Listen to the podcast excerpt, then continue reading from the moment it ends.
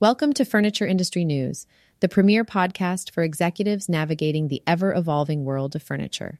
In a landscape where staying ahead is crucial, our podcast is your authoritative source for the latest trends, market shifts, and innovative technologies shaping the future of the furniture industry. Tune in to stay informed, inspired, and in step with the leaders who are shaping the future of the furniture world. In today's episode, we'll cover the likelihood of consumer spending in 2024 the challenges and optimism in the wood furniture industry, the evolving value proposition for retailers, the state of retail vacancies and rising rents, the need for retailers to advertise and boost spending, and the recent bankruptcy judge ruling on Bed Bath and Beyond executives. According to 5WPR's 2024 Consumer Culture Report, it seems that 2024 will be a better year for those looking to sell products as more people are willing to splurge.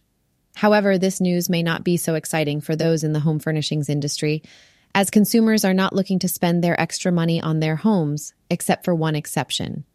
The report, now in its fifth year, reveals that when it comes to splurging, consumers in 2022 and 2023 ranked home goods and furniture third on their list of top five categories. However, looking ahead to 2024, furniture and home related items have fallen off the chart. Instead, the majority of consumers, 52%, said they would splurge on electronics and technology or health and wellness. Travel came in third place, 45%, followed by dining out, 44%, and beauty and personal care, 43%. Interestingly, the study found that among all age groups, the 65 and older demographic still prioritized home goods and furniture as their third splurge worthy category, placing it behind health and wellness and electronics and technology. When it comes to deciding which brand to purchase from, word of mouth was found to be the most compelling content for consumers, 46%, followed closely by customer reviews, 44%. Brand coverage in the media, whether it's print, online, TV, or elsewhere, motivated only 26% of consumers to make a purchase. TikTok and user generated content ranked the lowest at just 16%. It's worth noting that consumers defined word of mouth as hearing about a product from someone they know in real life, such as a family member or friend. However, they were less likely to consider celebrity influencers on social media as providers of compelling word of mouth information. The survey by 5WPR was conducted using CensusWide, an independent research consultancy, and sampled 2,005 nationally representative U.S. consumers between November 28th 30. Case goods suppliers in the furniture industry have experienced a challenging year in 2023, with mixed results in terms of business improvement. While some companies have seen improvements halfway through the year, others have continued to report declines. This trend has carried over into the beginning of 2024, with some companies experiencing little to no growth, while others have seen a slight uptick of around 10% compared to last year. Executives in the industry have varied outlooks for the future. The weak housing market remains a top concern, as well as the upcoming presidential election, which tends to make consumers hold off on big purchases due to uncertainty. However, there are also positive factors to consider, such as a new generation entering the market with buying power, the expectation of bigger tax returns, and the possibility of falling interest rates.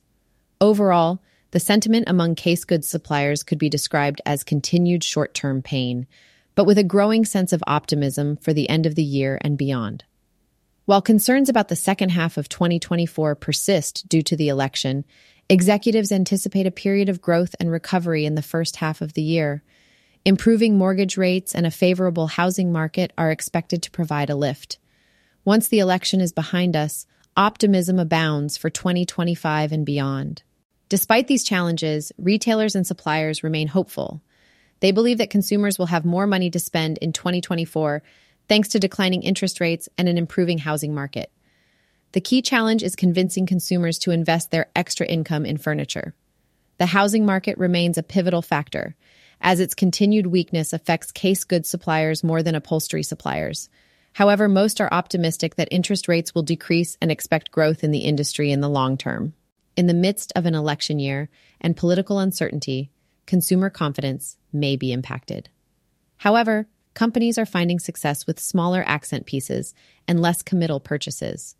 They've observed a shift in consumer preferences towards budget conscious accent pieces, reflecting a desire for affordable yet stylish home furnishings. E commerce sellers, in particular, have seen success with poufs, ottomans, and accent tables. In order to thrive, suppliers are focused on adding value to their products. This includes emphasizing trending designs, value, material quality, and construction integrity to meet the desires of today's consumers. Bringing more features and benefits to their offerings will be key in attracting and satisfying customers. Overall, while the short term may present challenges, the industry remains cautiously optimistic about the future. With a focus on innovation, adaptation to new technologies, and a continued dedication to delivering value to customers, case goods suppliers are positioning themselves for long term success in the ever changing furniture market. The value proposition for retailers, especially in the furniture industry, has traditionally revolved around factors such as price, product quality, assortment, and customer service. However, the landscape has evolved significantly, and these assumptions no longer align with the reality of today's marketplace. In the past, brick and mortar stores primarily competed against other similar stores within the same community. Within this context, differentiation was achieved through factors like price, assortment, and service, as well as negotiating exclusivity on key product lines. However, the current environment is characterized by competition from e commerce giants, direct to consumer brands, niche furnishing sites, and mass merchants. The sheer number and diversity of options available to consumers have grown immensely, making this market more complex. Another assumption underlying traditional value proposition definitions is that the aim is to capture the discretionary dollars of consumers looking to make a purchase. However, the furniture industry has been facing a shortage of consumers actively seeking to buy furniture for the past couple of years. Therefore, it becomes crucial to reframe the question and consider the value proposition of furniture in the lifestyle of today's consumer. For instance, rather than focusing solely on selling a mattress, retailers should consider the value proposition of a good night's sleep or a healthier and longer life. This shift in perspective opens up a different conversation with consumers who prioritize allocating their discretionary spending on experiences like movies, concerts, sporting events, or vacations. To stay relevant, the furniture and mattress industry needs to have a value proposition discussion that highlights how thoughtfully designed furnishings can enhance someone's daily life. Some top retailers are already adopting a lifestyle approach to connect with consumer aspirations, and this trend should be expanded upon. By articulating the value proposition of home furnishings in the context of enhancing consumers' lives, the industry can attract consumers back to physical stores more effectively than simply offering discounts or extended payment plans. It's important to acknowledge that a strong traditional value proposition still holds value for those already in the market. However, catering to the preferences and lifestyle choices of a new generation of consumers requires a broader and more aligned approach. In conclusion, crafting a compelling value proposition that goes beyond mere product features and addresses the lifestyle aspirations of today's consumers is crucial for retailers in the furniture industry. A recent quarterly report by real estate services and investment management group Colliers International reveals that retail vacancies are currently at their lowest level in two decades, while asking rents continue to rise. The report compares 390 retail markets across the United States and indicates that the national retail vacancy rate stands at 4.0%. Several key markets, including Raleigh, North Carolina, Boston, and Atlanta, have vacancy rates below this threshold. On the other hand, cities like San Francisco, Los Angeles, and Detroit have slightly higher vacancy rates. During the fourth quarter, there were 55.2 million square feet of retail space under construction, with 9.2 million square feet of new retail space delivered. Additionally, the retail real estate market experienced 17.6 million square feet of net absorption during this period. For furniture retailers looking to expand, the low retail vacancy rates mean increased competition for limited space. Growth options include buying land and developing their own buildings, although this comes with the challenges of high construction costs and a lengthy process. Alternatively, retailers can wait for big box opportunities to become available in the market, but they should expect higher rental costs. While furniture retail has faced challenges in the past year, other retail categories are performing well, leading to increased investment in physical stores. Retailers such as Target, Home Depot, and Burlington Coat Factory are reinvesting in brick and mortar locations. Landlords are also making efforts to attract better clients by renovating B centers and raising rents. There's optimism in the retail market as investors are now viewing retail as a profitable asset, seeing opportunities for leasing and development. This shift in investor focus, after years of prioritizing office and industrial properties, indicates a positive trend for retail expansion and supply growth. Mattress manufacturers are emphasizing the importance of advertising to retailers as a way to engage consumers and increase spending in the category. It would be ideal if everyone had a substantial advertising budget to consistently promote their brand and attract customers. Data has proven that when brands and retailers consistently communicate their messages through various channels, such as the airwaves, social media, and digital platforms, consumers respond and make purchases. There is currently a demand for more consumers in the mattress category, which is facing a recession. The International Sleep Products Association predicts that sales will remain flat in terms of units, but there will be a 1.5% increase. Despite the flat sales, the industry has remained resilient over the past two years.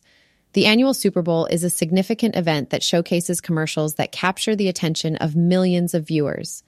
This year's Super Bowl drew in more than 120 million viewers, surpassing last year's record viewership. The media has observed a new audience of football enthusiasts, thanks to celebrities like Taylor Swift bringing in their fan base to watch the game. While the Super Bowl featured a range of commercials, I did not notice any specifically related to mattresses or sleep product retailers. However, major players in the industry, such as companies like Tempur Sealy, Mattress Firm, and Serta Simmons Bedding, continue to invest in marketing and advertising. Online brands like Casper, Purple, and Avocado also capture attention with their compelling advertisements. Scott Thompson from Tempur Sealy has highlighted the significance of advertising in recent earnings calls, urging others in the industry to invest in marketing efforts. Taking inspiration from successful campaigns like Got Milk in the dairy industry, a potential Got Sleep campaign could raise awareness about the importance of sleep. After a late night Super Bowl, an extra hour of sleep would likely be appreciated by many. In the ongoing bankruptcy case of the former Bed Bath & Beyond, the bankruptcy judge has recently ruled that senior executives and board members may have their legal defense costs covered under a liability policy provided by Zurich American Insurance. These legal defense costs will be covered from September 2021 to September 2022. The individuals insured under this policy include Harriet Edelman, who was appointed as independent chair of BBB's board of directors in June 2020, Sue Gove, a retail consultant who joined the BBB board in 2019 and became CEO in October 2020, and Andrea Weiss, a longtime retail executive who joined the board in May 2019. Also insured are Joshua Schechter, a business executive who joined the BBB board in May 2019 and serves as chair of the audit committee and the estate of Gustavo Arnal, who was the CFO of Bed Bath & Beyond and tragically passed away in September 2022. Zurich has agreed to advance the defense costs, subject to its reservation of rights and the approval of the bankruptcy court. It's important to note that the advancement of these costs is under the D&O policy. This policy is specifically designed to provide coverage for directors and officers of a company to protect them from legal liability.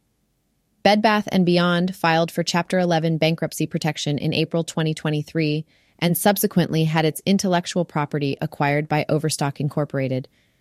The relaunched new Bed Bath & Beyond, now an online-only business, was launched on August 1st, 2023, and the company has changed its corporate identity to Beyond Incorporated.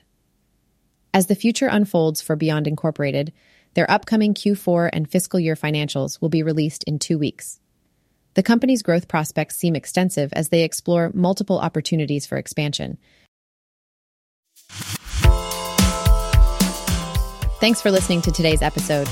Stay tuned to furniture industry news from FurniturePodcast.com to stay informed on the latest updates in the furniture industry and make sure to subscribe for future episodes.